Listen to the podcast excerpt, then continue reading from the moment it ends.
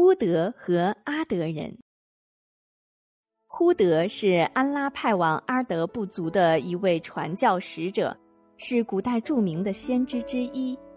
关于忽德传教及阿德人毁灭的故事，对于穆罕默德先知在麦加传播伊斯兰教具有现实指导意义，是《古兰经》用于警告麦加多神教徒及世人的几项重大见解之一。执迷不悟的阿德人，在古代先知努哈尔的后裔中，有一个名叫阿德伊拉姆的人，原来生活在古巴比伦，后率家属迁居到阿拉伯半岛南部，定居在哈达拉毛和阿曼之间的一个名叫埃罕嘎夫的地方，那里依山傍水，风光秀丽。阿德伊拉姆的子孙世世代代在那里劳动繁衍生息，他们修渠垦荒，把许多不毛之地变成了肥沃的良田，凿石修路，建造了许多华美的楼阁，他们过着幸福安静的生活，逐渐形成了一个古老的民族——阿德人。幸福从哪里来？阿德人的答案是来自那些木雕泥塑的偶像的赐予。为了感恩，他们便一味地向偶像顶礼膜拜。他们认为，只要不停地崇拜这些偶像，他们想要什么就能得到什么。他们的梦想越来越多，贪欲也越来越大。于是，他们开始做坏事，以强凌弱、尔虞我诈，发展到无恶不作。在阿德人中有一个名叫忽德的人，他为人正直，心胸坦荡，经常劝告族人要收敛自己的贪婪行为，要抑恶扬善，因而，在族人中有一定的威望。安拉为了使阿德人摆脱愚昧和邪恶，便选中了忽德作为自己的使者，由他承担起教化阿德族众的责任。忽德领到主命后，便利用一切场合宣传一神论教义，引领族人抛弃偶像崇拜，走到信仰唯一安拉的正道上来。一次，忽德走到阿德人祭拜偶像的神庙里，面对众人说道：“我的宗族啊，这石像本来是你们亲手雕刻出来的。”哪里有创造者向这些被创造的东西叩拜的道理？你们认真想一想，这些东西能为你们赐什么福，攘什么灾？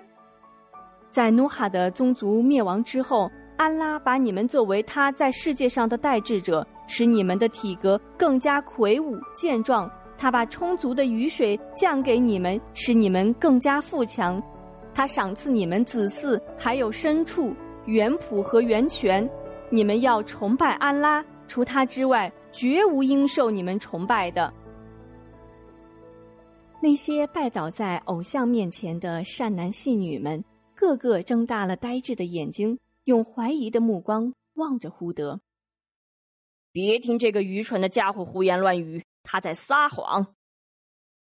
一个恶狠狠的声音打破了暂时的平静。我一点也不愚蠢，我是全世界的主派遣的使者，安拉赋予我的使命便是劝诫你们改邪归正，使你们免遭安拉降下的严厉惩罚。忽德斩钉截铁的回答：“忽德啊，你没有昭示我们任何明证，我们凭什么相信你呢？你让我们只崇拜安拉，抛弃我们祖先所崇拜的神灵吗？”你只不过是一个假借安拉名义而造谣的人。你不是说安拉要降下严厉的惩罚吗？那就让我们看一看吧。什么也别说了，他大概就是一个想以传教为名来向我们要钱的骗子。人们把忽德围在中间，七嘴八舌的叫嚷着。忽德怒视着周围那些冥顽不化的人群，高声的说道：“你们等着吧，安拉的前怒和刑罚必将降临于你们。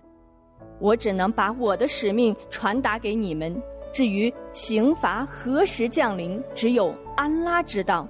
你们还胡说什么？我是以传教为名来向你们骗钱的。”明确告诉你们，我不为传达使命而向你们索取任何报酬，我的报酬只有造化我的安拉承担。族人们，不要再听他胡说八道了。一个头目站了起来，面对着人群说道：“忽德只是一个同你们一样的凡人，你们吃什么他吃什么，你们喝什么他也喝什么。”安拉为什么要选他做使者呢？